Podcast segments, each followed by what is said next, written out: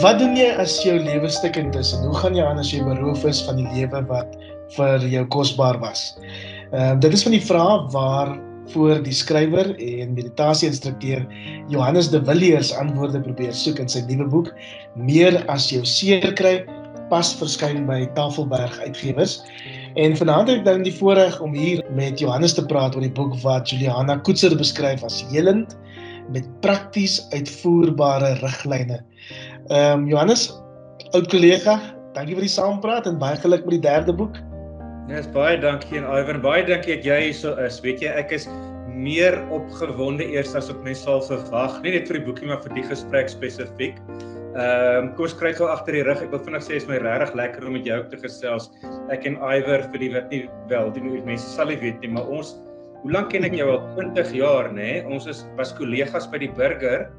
Ons het ja. as twee jong nat agter die ore mannetjies saam begin as jong verslaggewers by die burger. Dink jy het 'n rukkie voor my begin? En ja.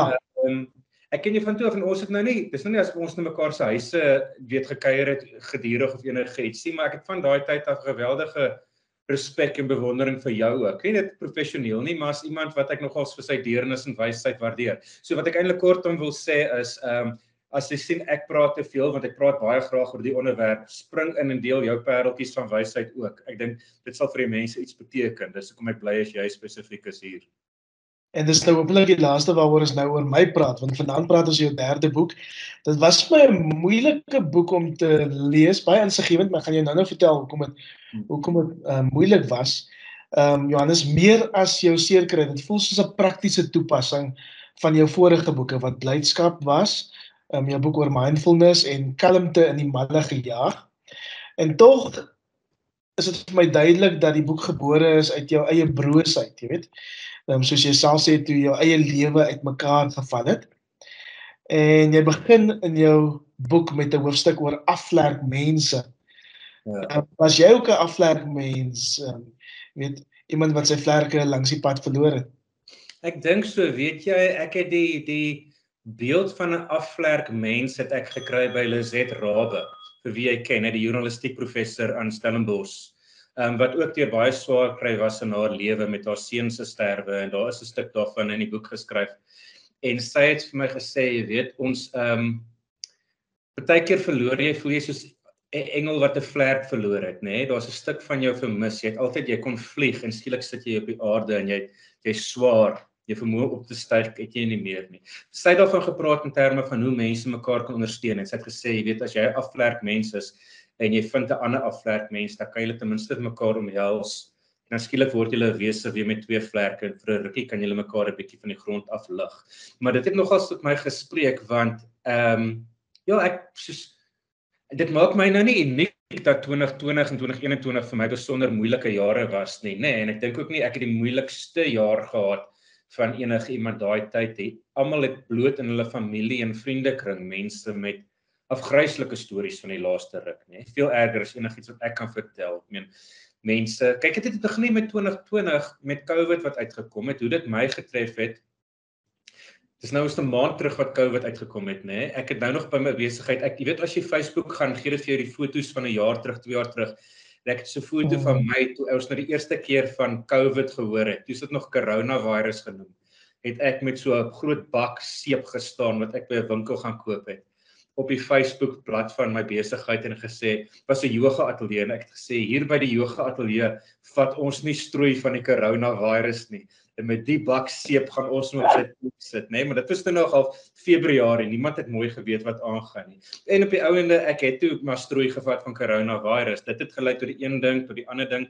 Ek moes my besigheid sluit. Ek was met 45 werkloos vir die eerste keer in my lewe. Ek uh, moes uh, my huis verlaat na 'n ander plek toe trek.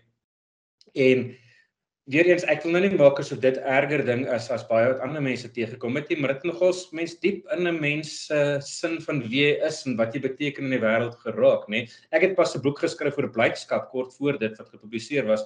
En hier sit ek en loer self van die aande na die plafon met my gesig wat hang en dink is daar hoop in die lewe, wat gaan van my word?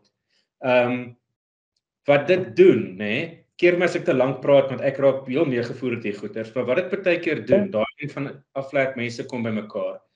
Ek dink as jy deur die lens kyk van jy seer gekry. Eers voel dit baie eensaam, maar gaandeweg begin jy agterkom hoeveel ander mense self met 'n stukkie seer rondloop, nê. Nee, soms 'n groot stuk seer. En jy kom agter dat jy glimlag nog steeds al voel jy stikkend van binne en dan begin jy vermoed baie van die ander mense wat glimlag is ook stikkend van binne en dit het deur die jaar 2020 2021 aanvanklik het jy opgelet mense wat hulle het hulle werk miskien verloor weens die epidemie of hulle het miskien self siek geraak en sukkel om te herstel. Ek en mense ek seker jy ken mense wat geliefdes aan die dood afgestaan het as jy nie self geliefdes afgestaan het nie nê? En toe het jy dit opgelet hier in 2021 was dit op 'n stadium asof hierdie vloedgolf van ellende net skielik hand uitruk en dis net alles wat kan verkeerd gaan. Elke tweede mens van wie jy hoor skielik aan die skei of hulle het kanker of hulle het ehm um, jy weet een of ander ding is seker nou maar die stres en die pyn wat saam met al hierdie vorige goed gekom het, maar daar was net soveel ellende dat ek op 'n stadium gaan sit en gesê het nou nou wat doen ons nou? Nie net vir myself nie, maar vir ander mense ook. Wat doen ons nou? Dis maar waar die boek gebore is eintlik met daai vraagie. Hoe leef jy as 'n aflerk mens? Uh terugdink aan my jaar van 'n aflerk mens wees, weet sonder vlerke wees selfs so. Jy vervuil begin letterlik gevoel of ek dood is. Jy weet of iets binne my gebreek het en vandag kyk ek kyk nou 'n bietjie terug na daai episode. Nou in daai hoofstuk waarin jy vertel wat met jou gebeur het ehm um, tydens die COVID-19 pandemie, gebruik jy twee woorde wat ek in my hele lewe nooit met jou sou assosieer nie. Woede en haat. Jy weet ek het ja. gedink jy weet dis van van al die jare van van van saamwerk en en ken, dis nie emosies wat ek gedink het Johannes de Villiers binne binne hom het nie. Ja, waarskynlik bietjie goed weggesteek, nê. Nee. Ehm um, ek dink wat ek geleer het is ehm um, dat daar's niks met jou verkeerd as jy kwaad is en as jy bitter voel wanneer dinge verkeerd gaan nie, nê. Nee. Ons het 'n um, groot neiging weet hulle praat van ek skryf in die boek ook al van van dat seer kry iets soos twee pile is. Iets vreeslik gebeur met jou, jou werk is toe, jy het iemand jou huwelik is daarmee jy het iemand verloor aan die dood of aan om ander redes. En dis klaar 'n erge ding wat met jou gebeur, nê, nee, maar pyn is baie keer asof iemand jou soos daai soos 'n pyn 'n pyl wat jou tref, soos 'n mes wat jou steek. Maar baie keer is swaar kry amper asof jy deur 'n tweede pyl of 'n mes in dieselfde wond getref word, nê, nee, want daar's benewens jy seer kry is as skielik hierdie verwyte van o gits ek mag nie so voel nie en o gits ek is 'n slegte mens wat ek hartseer is. Hoe ek is 'n ehm um, ek is 'n ek, ek ek ek mag nie kwaad wees ek mag nie deur die fases van rou gaan nie. En so wat my ook kan ek dink jy weet daar was 'n geweldige groot buzzword vir die laaste ruk Engelse woord resilience nê veerkragtigheid as Afrikaans. En ek het al hoe meer skepties oor die woordjie geraak. Jy weet ek, die Afrikaanse woord veerkragtigheid is eintlik meer beskrywend nê want is 'n veer is nie 'n veer soos wat 'n voël het wat in jou hoed sit nie. 'n Veer is daai spiraalvormige ding in 'n matras nê. En as jy 'n veer afdruk dan en jy los dan skiet hy weer terug. En veerkragtigheid is vir 'n mens om soos 'n veer te wees en terug te pop, nê. Nee, jy was nou 'n happy go lucky ou gewees. Nou het iets vreeslik gebeur. Nou jy kwaad, jy's hartseer, jy het al die goed en almal sê, "Hoe kan ek veerkragtig wees? Hoe kan ek leer om weer terug te bons? Want ons wil weer die mens wees wat ons in die verlede was, nê?" Nee? Nou al die mense met wie ek gesels het wat deur swaar kry gegaan het, regtig swaar kry. Dit is interessant hoe baie van hulle het gesê dat hierdie woord veerkragtigheid Hulle hou regtig nie daarvan nie, want dit laat voel jou eerstens asof jy moet weer terugbons na wie jy was en daai lewe is verlore, jy weet. Daar's 'n deel van jou lewe weg, jy gaan nooit weer dieselfde mens wees nie. Ehm um, en die tweede ding is ook daai tipe woorde, dit voeg al 'n tipe van 'n skuldkompleks by. Ag, hoekom kan ek nie net veerkragtig wees en my reg ruk nie, nê? Nee, hoekom kan ek nie soos hoekom jy weet nie net gaan dit met my sleg nie, ek het nou nog hierdie karakterfout dat ek nie veerkragtig is nie ook, want ek kry dit nie reg om weer gelukkig te voel nie. En so wat ek eh, in my boek al na probeer kyk het en wat baie mense oor gepraat het wat die wyse mense met wie ek gesels het wat deur swaar kry was, is hulle het gesê eerder as dat en dis nou eintlik ons kom by die kruks van die saak die pad deur swaar kry is nie om weer terug te wons na wie jy was voordat jou lewe gebreek het nie, nê. Nee. Die pad deur swaar kry is as daai dag as jy agterkom 'n sekere lewe wat ek gehad het is nou nie meer nie So wat is hierdie nuwe lewe wat vorentoe op my wag en dan kan vorentoe beweeg in. Want ons sit so ons is sit so vasgehak aan dit wat weg is, nê? Nee? En verstaanbaar is niks met jou verkeerd daaroor as jy so voel nie. Maar maar maar dit gaan nie weer terugkom nie. Iets is verlore. So jy het 'n nuwe lewe waaraan jy nou moet begin werk. Hoe doen jy dit? Hoe rou jy vir die ou en hoe bou jy aan die nuwe? En in die proses eintlik ehm um, word dit amper hergeboorte, né? So in hierdie boek gaan steek jy nou kers op by 'n hele paar kenners en ek is mal daaroor dat dit net die meeste daarvan is doodgewone mense wat wat seer kry ken. Ja. Jy weet. En vir 'n ou wat so lank al 'n uh, 'n mindfulness um journey loop, jy weet, wat al boeke oor die onderwerp geskryf het. Was daar enige nuwe insigte wat jy langs die pad teëgekom het? Jy weet, goed wat jy nie met jou vorige boeke geweet het nie. Ja, ja. Daar is. So laat ek praat oor die ding wat ek dink vir my die vernaamste insig was, is ek het 'n term leer ken posttraumatiese groei, nê? Wat ek nooit voorheen teëgekom het nie. Kyk, ons almal weet van posttraumatiese stres, nê? Wat's posttraumatiese stres? Jy was in 'n ongeluk of dit's baie meer mense wat terugkom van 'n oorlogsone en nou kry jy nagmerries, jy slaan uit 'n koue sweet, jy's neerslagtig dis die stres wat aan jou lyf kom klou het en jy nie kan neersit nie, nê. Nee. Daar's ook 'n fenomeen en dis maar die laaste 20, 25, 30 jaar wat navorsers regtig hierna begin kyk wat hulle noem posttraumatiese groei. Posttraumatiese stres nie, posttraumatiese groei. En posttraumatiese groei het ek het eintlik besef, ek het nou gepraat oor veerkragtigheid, maar is my baie meer nuttige sleutel om te kyk na die pad deur swaar kry as veerkragtigheid. So ek gaan gou-gou verduidelik as ek gou kan wat waar kom hierdie posttraumatiese stres ding vandaan. So dit kom eintlik oor kenners in die FSA. Hulle het ehm um, navorsing gedoen onder soldate wat van Amerika wat in die Vietnamoorlog gaan veg het. En nou as jy oorlog oorlog vlieg gekyk het soos deur Hunter of so iets, dan weet jy baie keer Amerikaanse soldate is mos nou gevang. Hulle vliegtyg is afgeskiet in die vyandgebied en dan sou daar aangehou onder haglike haglike omstandighede. Hulle is gemartel, hulle is geslaan, sielkundig afgetakel.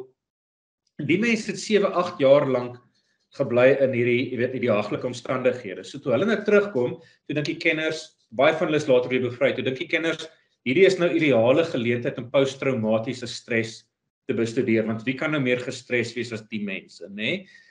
En hoe meer hulle die mense navorsing doen, hoe meer kom hulle tot die verstommende gevolgtrekking. Hierdie soldate het nie waarvan hulle posttraumatiese stres, maar die meerderheid het nie hierdie simptome nie. Trouens, die meerderheid sê hulle voel nou na baie beter mense as wie hulle was voor hierdie foltering.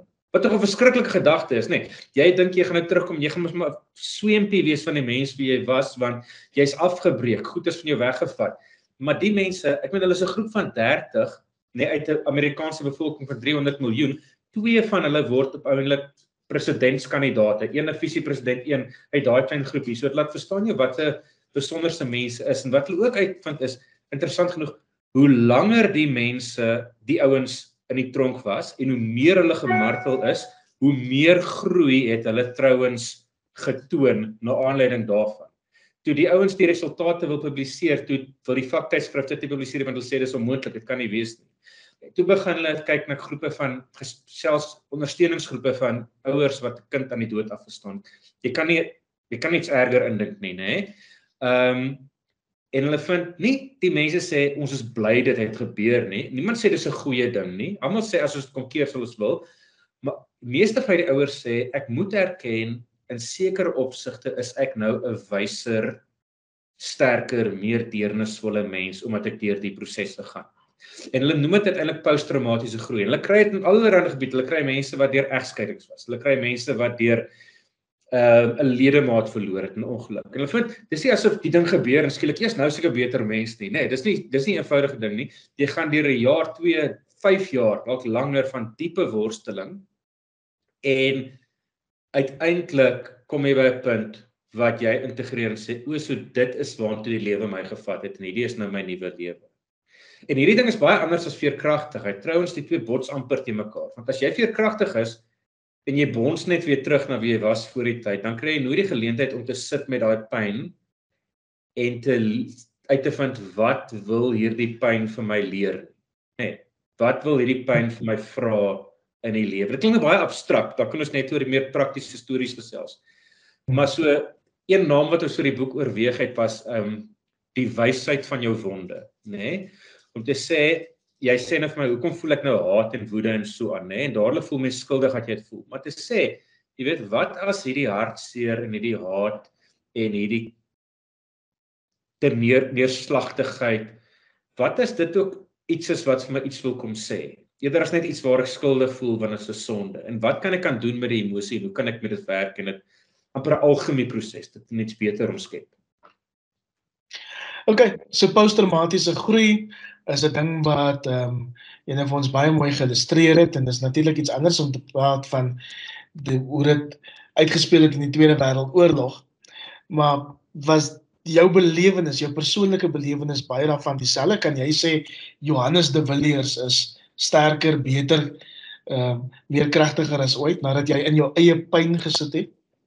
Ja, maar dis 'n groei, dis 'n proses wat voortgaan, nê? Nee. En ek dink wat belangrik is om te besef dis nie 'n proses waar jy skielik 'n nuwe mens. Kom ons dink aan iemand wat om dit nou van my weg te vat, maar in my geval ek miskien het 'n ledemaat of iets verloor, nê. Nee, dis nie dat jy het 'n ledemaat verloor, jy's hartseer, nou maak jy vrede daarmee en nou is dit weer oukei nie.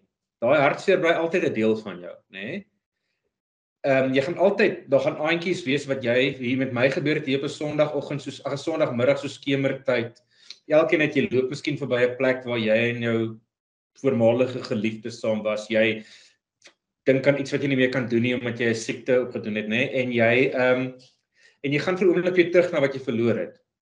So ek dink nie mense kom by 'n punt waar jy daai daai hartseer neersteek, maar jy kom by 'n punt waar jy dit saam met jou dra en dit besef as iets wat jou herinner aan 'n wysheid. En ek ek sê vir mense om jou vraag te antwoord dat waarskynlik ek wil 2020 en 2021 nooit weer in my lewe oor hê nie, maar dit was waarskynlik die 'n jaar van geestelike en emosionele groei soos ek nog nooit in my lewe gehad het.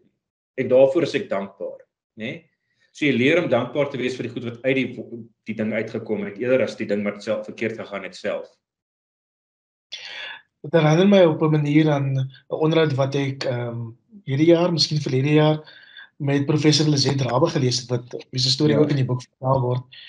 En sy is deur die reis na seun se dood en sy het 'n sin gesê wat my wat vir 'n ses geslaan het. Ek sal nooit weer kan glimlag nie. Ja. Nee.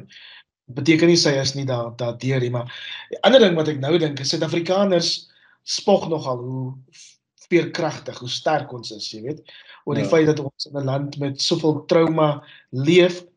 Maar ek wonder hoeveel van ons beleef dit. Laat ons toe om in daai proses te sit en en deur te worstel om aan die ander kant um, uit te kom, jy weet. Ja.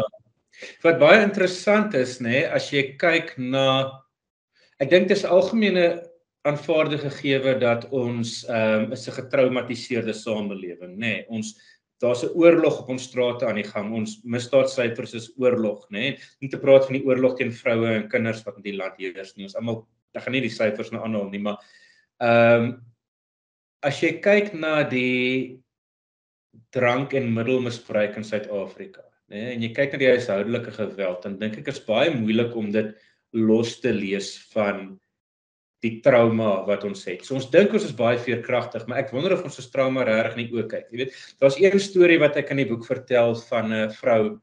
Ehm um, sy het op 14 begin drink, né? Nee? Sy's 'n alkoholist, het op 14 begin haar ouers se drank uit die kabinet drankkabinet steel en ehm um, dan sy teen eers teen by die skool opgedaag en sê hulle bottel wyn weg, né? Nee? Teen volwassenheid volsla alkoholus, twee bottels wyn gedrink op pad huis toe in die middag. Ehm uh, ehm uh, so so jy dink eers was 'n stoute kind en nou het sy probleme gehad, maar dan vind jy uit 14 het sy begin drink op 13 en dis 'n vreeslike storie op 13 het 'n vreemde man by hulle huis ingebreek by haar kamervenster ingeklim en haar verkrag, nê, nee? met 'n mes teen die keel. En die kind, dit was in die 1980s en daar was nie in daai tyd het jy nie noodwendig die berading gekry wat hier staan beskikbaar is nie. Hulle het dan nog een ding wat sy vertel is die polisie het haar in daai tyd gevat na 'n vertrek waar klomp mans gestaan het. Hulle het instap en gesê een van hulle is die ou wat jou verkrag het, gaan klik op stap op sy skouer om te wys wat sy dit is, né? So dink jy die trauma waarmee daai kind daar uitstap. En al wat sy geweet het, sy het nie geweet hoe om met hierdie pyn te sit nie, so sy het begin drink. Nou was 'n lang proses en deesdae is hy een van die mees wyse mense wat ek ken. Want maar sy moes eers uit daai proses uitkom en besef daar's pyn in my lewe, daar's 'n trauma en ek kom nie by dit uit nie want ek gebruik die drank om dit dood te maak, nê. Nee. Ek kan nie drank drink en dan kan ek party en dan kan ek dronk verdriet en selfs dronk verdriet is 'n soort van lekker op 'n manier. Want ek kyk nooit regtig vas in my pyn nie. Ehm um, en sy sê nou is 'n interessante ding, jy weet, sy pleister aftrek, toe sy toe sy pyn nie genees nie, maar toe sy ophou drink, toe kan sy begin werk aan die pyn, hè. Nou sê dis wel interessant om te kyk hoe en ek meen dink aan jou lewe, enigiemand se lewe, wanneer jou klein verslawingkies uitkom, nê? Nee? Selfs al is dit iets klein. Jy's verslaaf aan Facebook, skielik sit jy op WhatsApp, jy's in WhatsApp ure terug. Jy's waarskynlik besig om iets te probeer vermy wat vir jou seermaak, nê? Nee, jy probeer van iets wegkom. Ehm um, en dan vra sy die vraag so nou, wat is dit wat jy doen wanneer jy nie in jou pyn wil vaskyk nie? Ehm um, en wat sou gebeur as jy daai ding neersit en dan met die pyn werk want die groeiproses gaan nie gebeur solank as jy die pyn vermy nie. En ek dink nog ons ek skryf nou nie in die boek so eksplisiet daaroor nie, maar ek dink ons is op 'n kollektiewe manier besig om nie met ons pyn om te gaan nie, nê, nee, want ons drink te veel, ons raas op sosiale media met mekaar sonder dat ons regtig sit. Want ek dink daar's diepe spyt, nê. Nee, ek meen dinge, ek dink nie die die, die projek van 1994 het uitgewerk heeltemal soos almal gehoop het dit sou nie. Ek dink nie ek dink ook iets gelyk heeltemal so erg soos ons altyd dink dit eh, lyk like nie, maar ek dink ook daar's baie goed waar mense moet rou in die land. Drome wat mense vir die land gehad het wat hulle van afskeid moet neem, maar ons kom nie daarby uit nie want ons vermy dit. Ons ons probeer die pyn verdoof. So daar word dikwels gesê dat joernaliste, polisiebeamptes, maatskaplike werkers ja. sekondêre trauma beleef omdat hulle so na aan die inhoud staan van van waar die mense gegaan het en ek luister nou na van die afgryslike goed wat wat met mense gebeur het wat aan jou oorgedra is, jy weet, ja. oor wie jy dan skryf. Oor mense wie jy ken, maar eintlik word hulle op 'n manier karakters um, in die boek omdat daar nou 'n bietjie van 'n afstand is tussen tussen jou en hulle. Maar Steve jou as 'n skrywer dan moeilik om om soveel mense se traumatiese stories te moes verwerk en neer te pen nie dit dit was nogals gewees, maar ek wonder of dit nou ek sommer ek oud raak hier dink ek. Nee, as jy net terugdink ek en jy joernaliste was, jy het op die afgryslikste misdaad tonele partykeer gaan draai en berig oor goed wat jy daar sien, nê, nee, en die bloed was nog teen op die misdaadstonele en ongelukstonele en mense het maar so af aangegaan met jou lewe. Nou dink ek omdat ek ouer raak, dalk meer empatie ontwikkel het. Het baie van die mense se stories nogals regtig in 'n mens kom sit, nê. Nee. Ek weet ek het daar was daar wat ek soos 3 4 dae na mekaar met mense gesels het dan in die oggend gesels met iemand wie se seun gruisam dood is in die middag met iemand wat 'n slagoffer van seksuele geweld is die aand iemand wat vermink is in sy jeug en nou nog daarmee saamleef volgende dag begin het met iemand wat jy weet 'n uh, breinoperasie moes hê wat verkeerd geloop dat teen die einde van daai 3 dae loop jy so af met 'n met 'n bleek gesig rond jy weet maar dan om te sê kan ek hierdie pyn vir die mense help vashou kan ek luister en nie regmaak nie. Ek het regtig toe ek aan die boek begin werk gesê ek wil regtig kyk of ek 'n boek kan skryf en ek hoop jy is vervaar wat nie maklike antwoorde gee nie. Ek wou nie te veel lysies hê van wenke nie. Nou nog gaan sal mense met my by die boeke praat sê, maar sê gee vir ons vyf wenke wat jy kan gee vir iemand wat wil sê, "O, so wat moet jy doen?" So as jy nou trou met wat moet jy doen om oor dit te kom, nê? As daar nou wat moet jy doen is wat uitstaan in die boek. En dis nie regtig daar nie. Jy weet, so ek het nooit by een van die gesprekke uitgestap dat die mense my gesê het ek het die pyn gehad, toe doen ek X en toe sit anders. Nee. Wat ek uitgevind het is as daar enigiets is wat ek kan sê mense nodig het, dan is dit moed en geduld. Want jy gaan nie nou iets doen wat gemaak het jy môre beter gaan voel as jy nou stukkend is nie, maar jy kan die hoop hê dat daar gaan eendag 'n een dag aanbreek. Want dis wat met mense oor die algemeen gebeur. Wat hierdie ding in sy plek gaan val. En tyd daar is nou vir jou onmoontlik om dit te sien, né? Jy weier om my te glo. En dis fyn. Kan jy ten minste ander mense kry wat dalk al deur so iets is of wat wys is wat vir jou so lank by jou kan staan en kan sê ek sien die hoop wat jy nie nou al kan sien nie en daai afvlek, 'n mede-afvlek soos wat Lizet ek beskryf weet beskryf het Lizet Rabbe se woorde aan die begin van ons gesels. En ek dink in daai opsig was dit nogals my groot ding vir mense. So so so wat hulle met posttraumatiese groei bedoel. Wat is dit nou eintlik? Nee, as jy sê baie mense is sterker mense nadat hulle deur die groei gegaan het, nê? Nee, dan Hulle ek ek, ek sê dit nou binne sluit aan by jou vorige punt. Hulle sê baie mense het 'n hernieude sin van Jesus tot hoeveel is ek in staat? Jy het gedink Jesus ek sal nooit deur hierdie ding kom nie. En uiteindelik kyk jy na 3 jaar terug en jy sê, weet jy, ek het dit oorleef. Is ek het, daar is eintlik iets in my, nê? Nee? En die volgende keer wanneer die lewe my klap gee, gaan ek dit waarskynlik ook kan doen. Jy ek jy, jy weet hoe baie mense het al jy al op dalk in jou lewe al so iets gedoen, so hulle sal iets sê soos ek weet ek sal nooit daarmee kan saamleef as my ma eendag sterf nie. Nee, ek weet ek sal dit nie kan hanteer nie. En dan sterf jou ma eendag. En dit is pynlik. Dis nie asof dit maklik is nie, maar jy kom agter daar's iets in jou wat jy nie geweet het daar is nie. Wat inskop, wat maak dat jy met hierdie pyn kan saamwees, nê? En mense ontdek nogals daai ding. En as jy eers daai ding het, dit is 'n geweldige bemagtigende vertroostende ding. Ehm um, en dan om aan te sluit weer gesprek weer vraag dit het ek net myself gesien ek het dit nou in baie ander mense gesien en dit het my nogals ryker laat voel. As ek maar gou die lysie kan klaar maar baie mense sal ek sê is 'n tweede ding wat hulle sê baie mense sal sê ehm um, wat ek het die pyn gekry het is nie noodwendig 'n sin van hoe sterk ek is nie maar 'n sin van 'n ander krag waarop ek steun. So baie mense sal dit 'n geestelike ding wees. Hulle sal 'n verdieping hê in hulle verhouding met God of jy weet ehm um, as hulle noodwendig konvensioneel gelowig is, het dalk met iets anders of dalk 'n 'n verhouding met hulle gemeenskap of hulle familie of die mense wat hulle hou, maar dieper besef van daai genade van diegene wat jou vashou en 'n waardering daarvoor. En 'n derde ding is ook baie keer vir mense 'n uh, um sin vir roeping wat hulle in hulle lewe kry. So baie van die mense, jy weet die een persoon wat mee ek gesels het, is 'n vrou sy is uh, 'n man net met 'n geweer by haar huis ingeloop en die geweer teen haar kop gehou en haar in haar kar gelaai met haar weggery nê na 'n bende getuisterde buurt en herhaaldelik vir haar vertel hy gaan haar vermoor en verkrag en die vrou het daar wonderbaarlik toe nou daar weggekom oorleef sy self is sielkundige en sy sê sê sy sê sy bly dit gebeur het sy wil beslis dit nie oor hê nie sy het die tydmasjien kan teruggaan sou sy haar deure beter gesluit het dat dit nooit gebeur het nie maar dit het nou gebeur So sy kan nie dankbaar daarvoor wees nie, maar waarvoor kan sy dankbaar wees? Wat uit dit uitgekom het, wat is die groei? Sy het deesdae baie beter begrip vir ander mense se trauma. Sy is nou 'n traumaterapeut.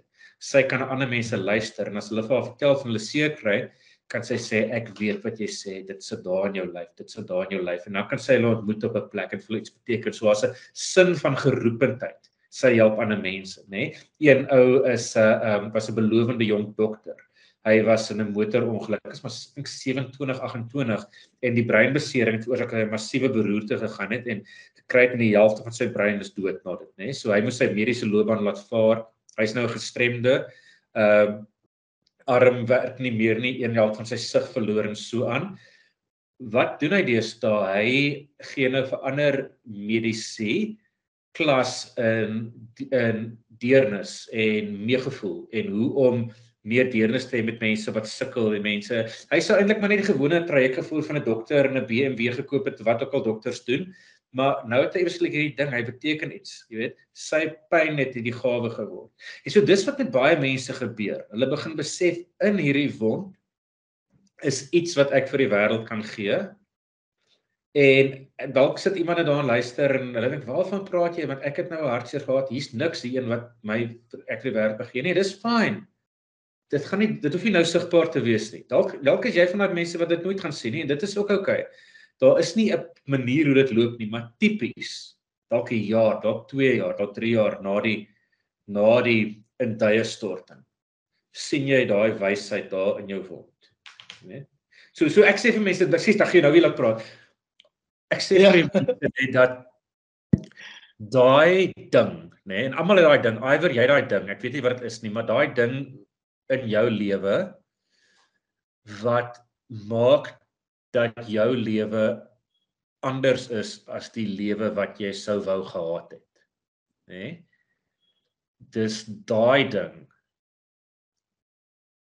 Wanneer jy dit eendag kan ophou wegstoot en dit kan invat, selfs al is dit 'n onwelkome besoeker in jou lewe. Dis die dag waarop jy gaan leer dat daai ding is ook die sleutel wat vir jou gaan wys hoe jy vir die wêreld iets baie uniek en baie nodig kan beteken. As dit sin maak. Dit is 'n bietjie abstrakt, maar dis so as daar enige iets is wat ek dink as 'n reeltjie loop deur die stories van die mense met wie ek gepraat het, dan is dit dalk dit. As ek luister na jou en dan probeer ek uitfigure ehm um, vir wie hierdie boek geskryf is want ek kan dink aan my ouers, ek dink aan vriende, familie, kollegas. Ehm um, en hierdie boek meer as jou seer kry gaan waarskynlik nou op 'n popsielkinde rak uh, in exclusive books beland wanneer dit eintlik bietjie meer in die hoofstroom moet wees. Vir wie het jy dit geskryf Johannes? Ek het dit maar vir myself geskryf om dood eerlik te wees. Ek wou die antwoord gehad het. Jy weet, ek het ehm um, ek sit hier in Bloemfontein waar ek bly. Ek drink koffie met 'n vriend. Hy vertel my hy was 2 jaar van tevore in 'n motorongeluk. Die kar het gerol. Jy's nou in Douglas waarvan daarmee jy nou praat, nê? Nee, ek weet nie of naby Douglas ja. ons hier staan in Noord-Kaap eers, pad daar tussen Kimberley en Hartswater. Ek weet nie of dit naby jou is nie, maar daar in die noorde. In elk geval, die kar jaag van die pad af en dit rol en dit rol bo oor 'n heining. En die heining is gespan met daai droppers, jy weet daai staalpaaltjies. En die paaltjie kom deur sy karvenster en dit kom deur sy skedel en deur sy brein. En soos die kar weer wegrol, pluk dit weer uit en hy rol aan, maar toe hulle nou uiteindelik om nou stabiliseer in die hospitaal en die brein skedel oopmaak opereer, toe is 'n stuk van sy brein nou regtig heeltemal opgevoes, nê. Nee, hulle gaan dit nou nooit weer mekaar sit. So hy het 'n belowende loopbaan as 'n baie suksesvolle prokureur gehad. Hy was 'n prokureur van 'n paar celebs oor wie ek en jy ook al berig het in ons dag. hy het hy het al ek dink hy was in sy vroeë 30s, hy het al sy derde Duitse motor gehad in sy lewenstyd. So ehm um, ewe skielik is dit als weg. Hy mag nie eers meer bestuur nie. Hy kan nie meer werk nie, want hy kan nie langer as 2, 3 ure 'n dag werk nie. En ek sy storie in die boek vertel sonder om net daarin aan te gaan, maar toe ek opstaan van daai gesprek besef ek hierdie ou is nou stikkend, nê? Nee? Maar so ongevoelig as wat dit klink en eintlik onrealisties. Ek is amper klein bietjie benei om in die sin dat sy stikkendheid is so sigbaar want ja, ek voel ook stikkend. Maar ek kan dit nie sien nie. Ek kan vir niemand simpatie gaan vra nie want al my ledemate is nog hier. Niemand kan sien nie en ek is die jolly ou wat 'n boek oor blydskap geskryf het, nê. En iwer jy is ook stikkend, iets in jou stikkend. Ek weet nie wat nie. As jy enigstens 'n mens is, jy maak dit nie tot op 40 tot op 50 tot op 60 sonder dat die lewe jou erns breek nie, nê. Ehm um, en en en en dit is dit ek met die ding nie van hoe sit jy 'n stikkende lewe weer aan mekaar nie want die ou se brein gaan nie terugkom nie jou stukkende huwelik gaan nie terugkom nie. Ek gaan nooit weer my ou besigheid terug hê nie. Ek gaan nooit weer my mense wie ek moes aflê weer kan aanstel nie. Uh so jy moet in hierdie stukkende lewe nou lewe. Hoe doen jy dit? Hoe leef jy in 'n stukkende lewe? Nie hoe sit jy by mekaar nie. Jy afvlek het, hoe leef jy met 'n afvlek? Jy weet, ehm um, daai aanhaling van Lizet Rabe wat jy nou gesê het, nê? Van en sy het my ook gesê wat sy gesê het sy dink sy sal nooit weer uit haar maag uitlag nie na haar seun se dood, nê? Ja.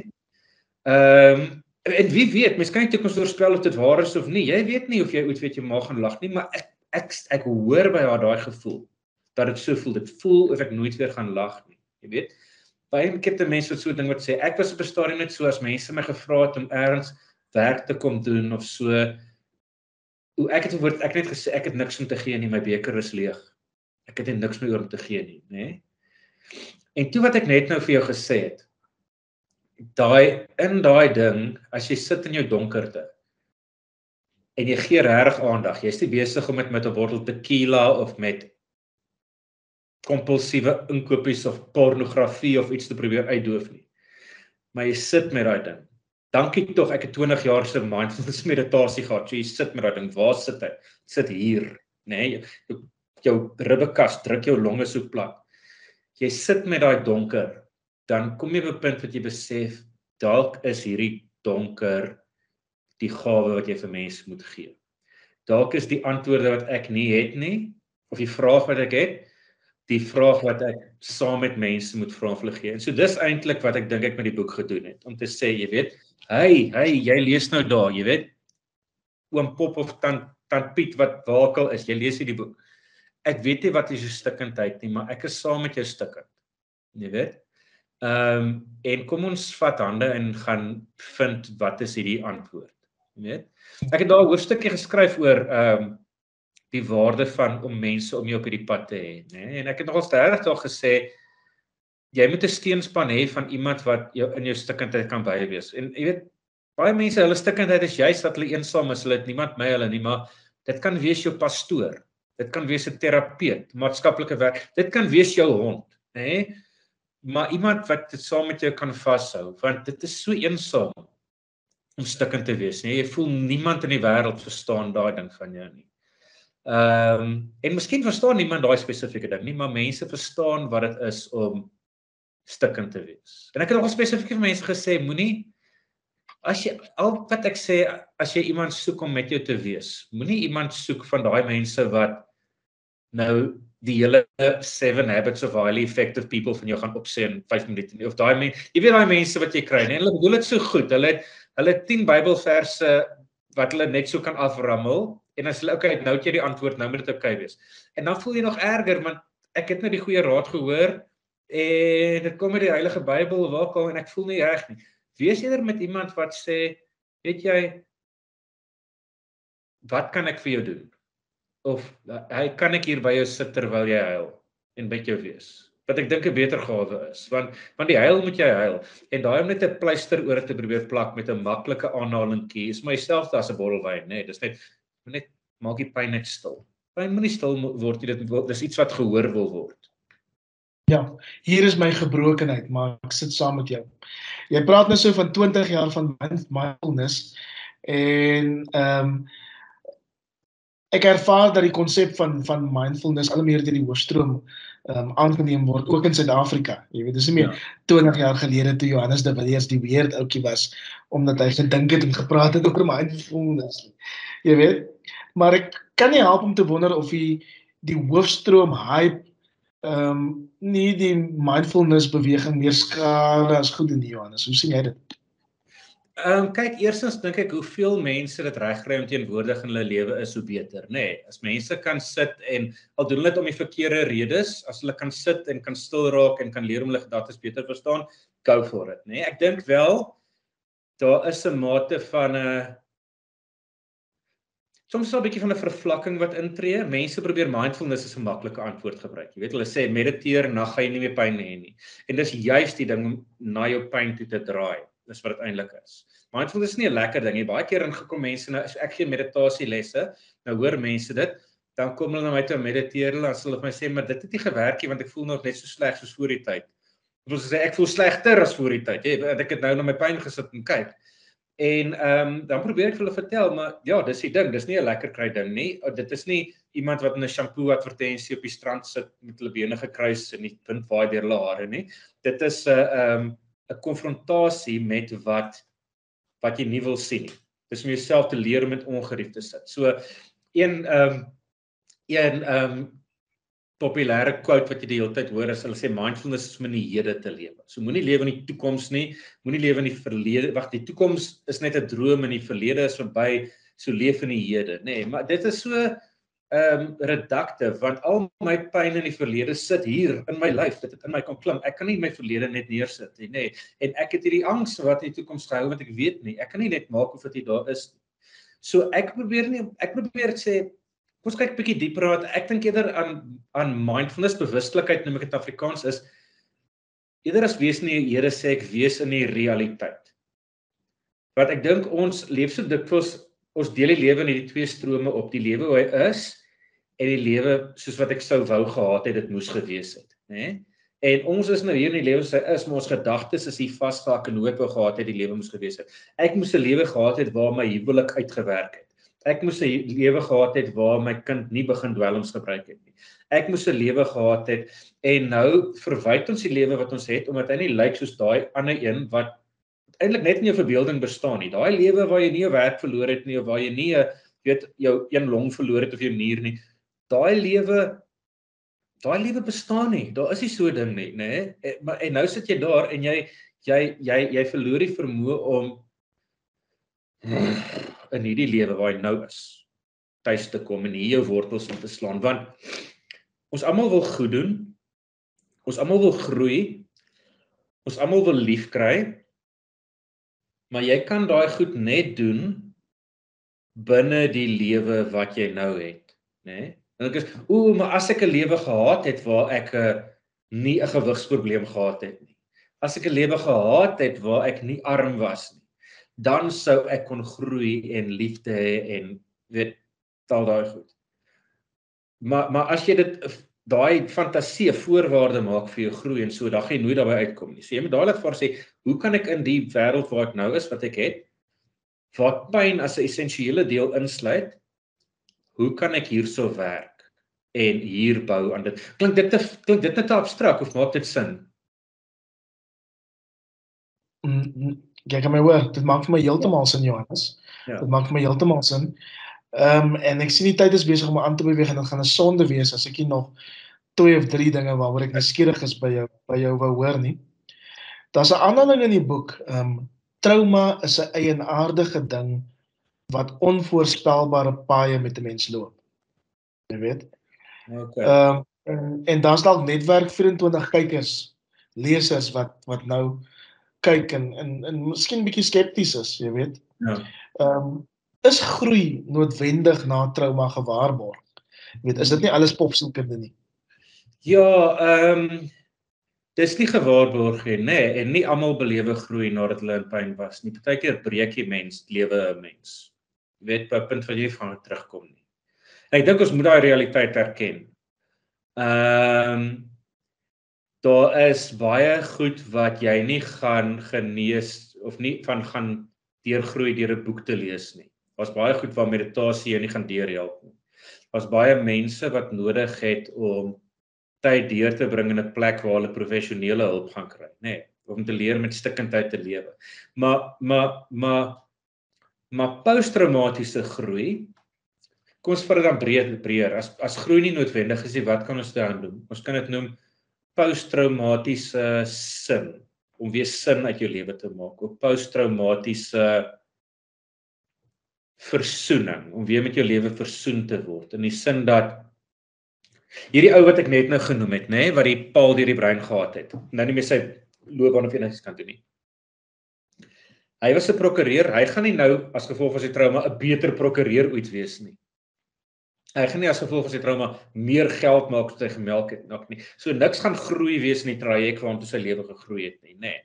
maar wat het hy gekry het lyk glad nie soos groei nie. Wat hy gekry het is hy het geleer om met minder tevrede te wees. Hy het geleer toe hy in die hospitaal moes lê en poedelkaal daar lê op sy rug, nê, nee, en iemand moet hom nou was, nê. Nee, al jou fisieke goeders vir jou doen. Ek meen mense hoef nou nie te beskryf vir jy kan jou indink, nê, nee, want hy's verlam terwyl hy daar so lê.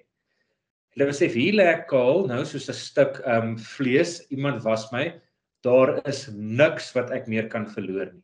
Ek het nou my stuk my brein verloor, ek my waardigheid verloor, ek het my toekoms verloor. En hy gesê en hy het daar gelê en besef ek het alles verloor en ek kan ek is nog steeds tussen aanhalingstekens oukei. Okay. Ek kan nog steeds aangaan.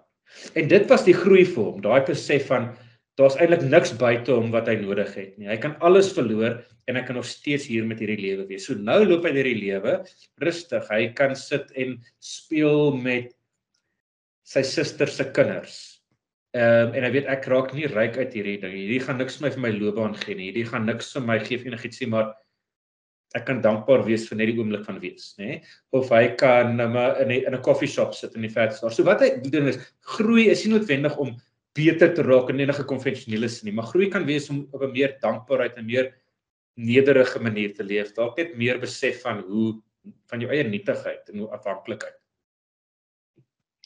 Jy praat nou van van daai prokureur en dan ehm um, die een ou uh, ek dink jy het vroeër na hom verwys is Ben van Wyk as ja. ek nou die storie onthou die man wat sy deel van sy brein verloor het en weet dat uh, 'n rare uitwerking op hom gehad het is daar van hierdie mense wie se stories met jou kop smokkel, jy weet? Ehm um, wat waarby jy veral aanklank gevind het. Mm. Ja, dis nogals my interessante ene. Ek het baie gehou van omdat ek nou baie werk met emosionele goed en die grens tussen emosie en spiritualiteit en so en is mos nou 'n bietjie vaag, nê. Nee. So ek het 'n onderhoud gedoen wat my baie nogals laat dink het met Ronel Besuidenhout. Nou sy's 'n predikant Sy was 'n aktiewe jong meisie, netbal gespeel, klavier gespeel met haar voete vir die pedale. Sy was 'n musiekstudeer en toe was sy in 'n ongeluk op die ouderdom van ek dink 18 of 17 en sy het haar been verloor, nê? Nee? En sy is 'n diep gelowige meisie. Sy het later teologie gaan studeer, maar almal het vir haar net sê jy's so wonderlik want jy lê in die hospitaal by jy het jou been verbring verloor maar jy sing net haleluja liedere en jy is net dankbaar jy bid en resiteer die Bybel vir almal. Jy jou geloof moet baie sterk wees nê? Nee? en sy sê 5 jaar so dis 'n baie moeilike hoofstuk om oor spiritualiteit te skryf want dit is dis nie 'n maklik antwoord spiritualiteit nie maar sy het gesê 5 6 jaar na die tyd toe iets anders in haar lewe verkeerd loop. Toe kraak sy toe stort sy in duie en toe moet sy vir die eerste keer by 'n sielkundige gaan sit en besef weet jy hierdie pyn gaan nie deur 'n Bybelvers en 'n paar haleluja liedere reggemaak word nie. Nie te sê die spiritualiteit het nie waarde nie, maar die spiritualiteit kan nie eenvoudig wees nie. Dit is nie 'n spiritualiteit vir eenvoudige antwoorde nie, nê? En om te besef dat dat 'n dieper spiritualiteit is nodig, een wat soos Job in die Bybel kan vra vir hom en sê ek verstaan nie nou nie. Ek verstaan nie nou nie en ek het nou die Bybel gelees en ek verstaan nie nou nie, nê? Of ek het nou geluister na die dominee of na die die die die imam of die rabbi of wat ook al en ek verstaan nie nou nie. En om daarmee te kan werk, dink ek het my nogals ge-challenge want soos ek nou hierso sit met jou gesels, het ek die hele tyd die voel ek die hele tyd die druk, jy's ek moet 'n antwoord kan gee, nê? Ek moet iets kan gee wat mense gaan laat beter voel na die tyd.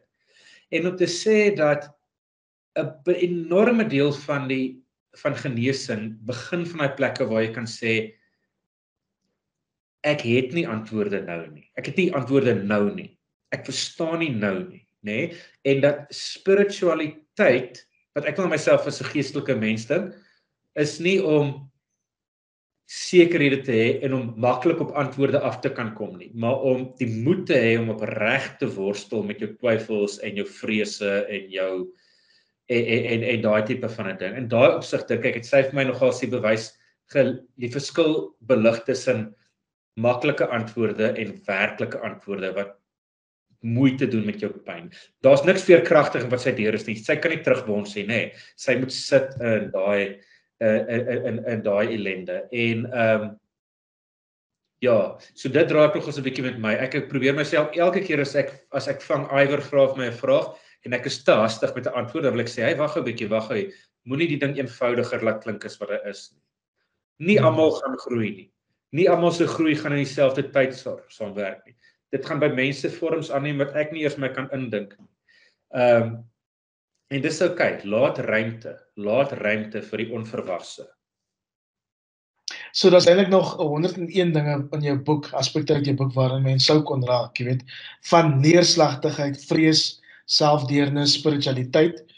Ehm um, maar miskien kan ons ehm um, in na die einde se kant toe begin saamvat met van die praktiese oefeninge wat wat jy voorstel. En omdat ek jou nou ken, het ek nogal gegiggel vir die een oor om met 'n R5 ehm um, muntstuk op jou maag te lê. Ja ja ja. Jy beloof dit is 'n beproefde tegniek daai. Ja, ehm um, kyk ek het my ek het baie meer maag as toe jy my laas gesien het, né? Nee? Ek dink ek het jou om so 5 jaar laas gesien.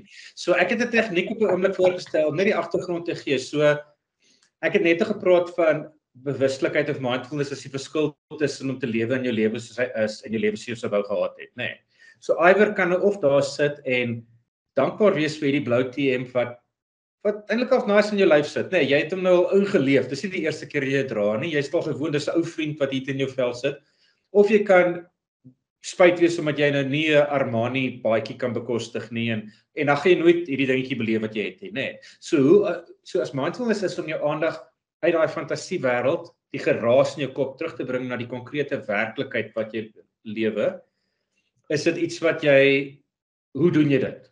Jy kan nie net besluit jy gaan dit doen nie. Hoe hoe doen jy dit? Dis 'n tegniek wat jy moet inoefen. En dis hoekom die belangrike deel van wat ons in mindfulness is is meditasie. Met baie mense hou nie van meditasie die woordjie, jy kan dit ook noem 'n mindfulness oefening en dit is om bewustelik jou iets te doen om jou aandag en jou bewussyn in te oefen om hier te lewe eerder as met jou dagdagstelsel. So die klassieke forme van meditasie is om te sit en jou aandag na jou asemhaling te bring. Almal wat hier kyk, het dit waarskynlik al eers op die skool of by die ACVV of eers gedoen. Ehm uh, of daar's die manier om iets op te sê. Baie keer in kerke sal hulle vir jou sê om 'n Bybelvers of 'n woord Maranatha of so iets oor en oor te sê. Ehm um, die een tegniek, dit werk vir my. Ek vergewe jou as dit nie vir jou werk nie. Is om op jou rug te lê. Klink my jy dit nie probeer nie. En 'n R5 muntstuk op jou maag te sit.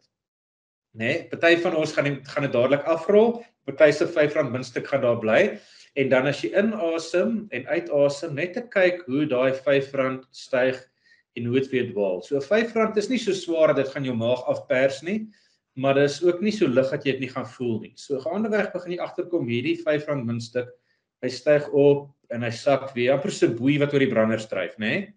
Ehm uh, en dis 'n maklike manier om jou nie maklik nie, maar makliker manier om jou aandag terug te bring na die huidige oomblik. Nou gaan jy opstaan daarvan en skielik het jy 'n posttraumatiese groei beleef. Jy kry nie meer seer nie. Nee. Maar as jy dit elke dag doen, is jy besig om geleidelik 'n deel van jou brein se kapasiteit in te oefen, amper soos om 'n bicep te doen. 'n Sekere spier raak sterker, né? Jou vermoë om hier te wees. Hier, jou vermoë om met ongerief te wees, jou vermoë om met spyt te wees, jou vermoë met wat jy net nou genoem het, woede en haat te wees. Jy weet as ek iets ter afsluiting kan sê, dit spook vir my wat jy gesê het dat ek het nou geskryf ek het woede en kom ons sê nou maar bitterheid eerder as haat is 'n mooier woord gevoel teenoor baie mense toe ek dit goed verloor het en jy sê jy sou dit nooit met my identifiseer nie want ek het altyd probeer om so happy clappy ouetjie te wees wat jy weet vir almal net al wys hoe lyk vrede en hoe lyk kwaad dalk is groot deel van my groeiproses gewees om te erken weet jy daar's niks met jou verkeerd omdat jy hierdie moeilike emosies voel nie. Maak ruimte daarvoor. Hulle wil ook vir jou iets kom sê. Partykeer is jou woede vir iemand net 'n stemmetjie wat vir jou wil sê, "Hey, hier's 'n gevaarlig, hier's iets wat kosbaar is wat jy probeer beskerm. Hou dit mooi vas, jy weet." Partykeer is jou neerslagtigheid net iets wat jy wil sê, "Hey, daar's iets in jou lewe waaraan jy aandag moet gee. Skuif jou aandag. Moenie daai gevoel wegwens nie. Moet dit nie met 'n met 'n bottel tequila gaan probeer ontslaa raak of met een van 'n nare gewoonte nie. Maar luister na en kry as dit nodig is iemand wat saam met jou ding kan vashou, iemand wat opgelei is en saam met jou deur kan praat en uitvind wat probeer dit sê. Maar die lewe is gelyktydig nie mooi nie en tog ontsettend mooi. Ek sê dit weet nie of jy dit moet sien maar as jy terugkyk en sê waar pas hierdie goed dan nou in nê nee? is daar 'n tipe en mooieste vlakwoord maar is daar 'n tipe sinvolheid in die geheel van die lewe met al sy krake ons begin as hierdie lieflike ou babatjie met die glansende vel en is 'n ou mens vol krake soos 'n pot wat te lank in die kombuis was en so nê nee? maar daai gate en daai krake gee aan 'n unieke waarde of 'n waardering ten minste So goed, ons weet Johannes de Villiers het die kuns van posttraumatiese groei. Ek wil nie sê wel beleef, ek wil nie sê noodwendig uitgetrigger nie. Ehm um, ons ons weet jy verstaan mindfulness, ons weet jy verstaan veerkragtigheid. Maar is jy gelukkig Johannes? Ek dink aan geluk op 'n ander manier as wat ek as 'n jong mens daaraan gedink het. Ehm um, geluk beteken nie dat ek soms huil nie. Geluk beteken nie dat ek soms jy weet spyt is nie. Ehm uh, maar ek kan sê ek begin na hierdie 2 jaar weer tuis te voel in my lewe en dit is vir my geluk. Ek dink om nie ek wil nie my lewe nou vir 'n ander lewe verruil nie. En ek dink dis 'n goeie plek om te wees. Is jy gelukkig, Iwer? Gelukkiger as wat ek ooit was. Mm. As jy my 4 jaar gelede gevra het, waarskynlik nie. Ek ek ja. dink ek is ja, ek ek is gemaklik in in my pyn en ek ek begin die lig sien. Jy weet daar kraakies van lig wat wat wat binnekom. Ja, ek dink jy daai geluk is 'n afwesigheid van van ongerief en uitdagings in jou lewe nie, nê. Nee. Ek dink as jy daarna soek, dan gaan jy jouself juis ongelukkig maak. Hmm.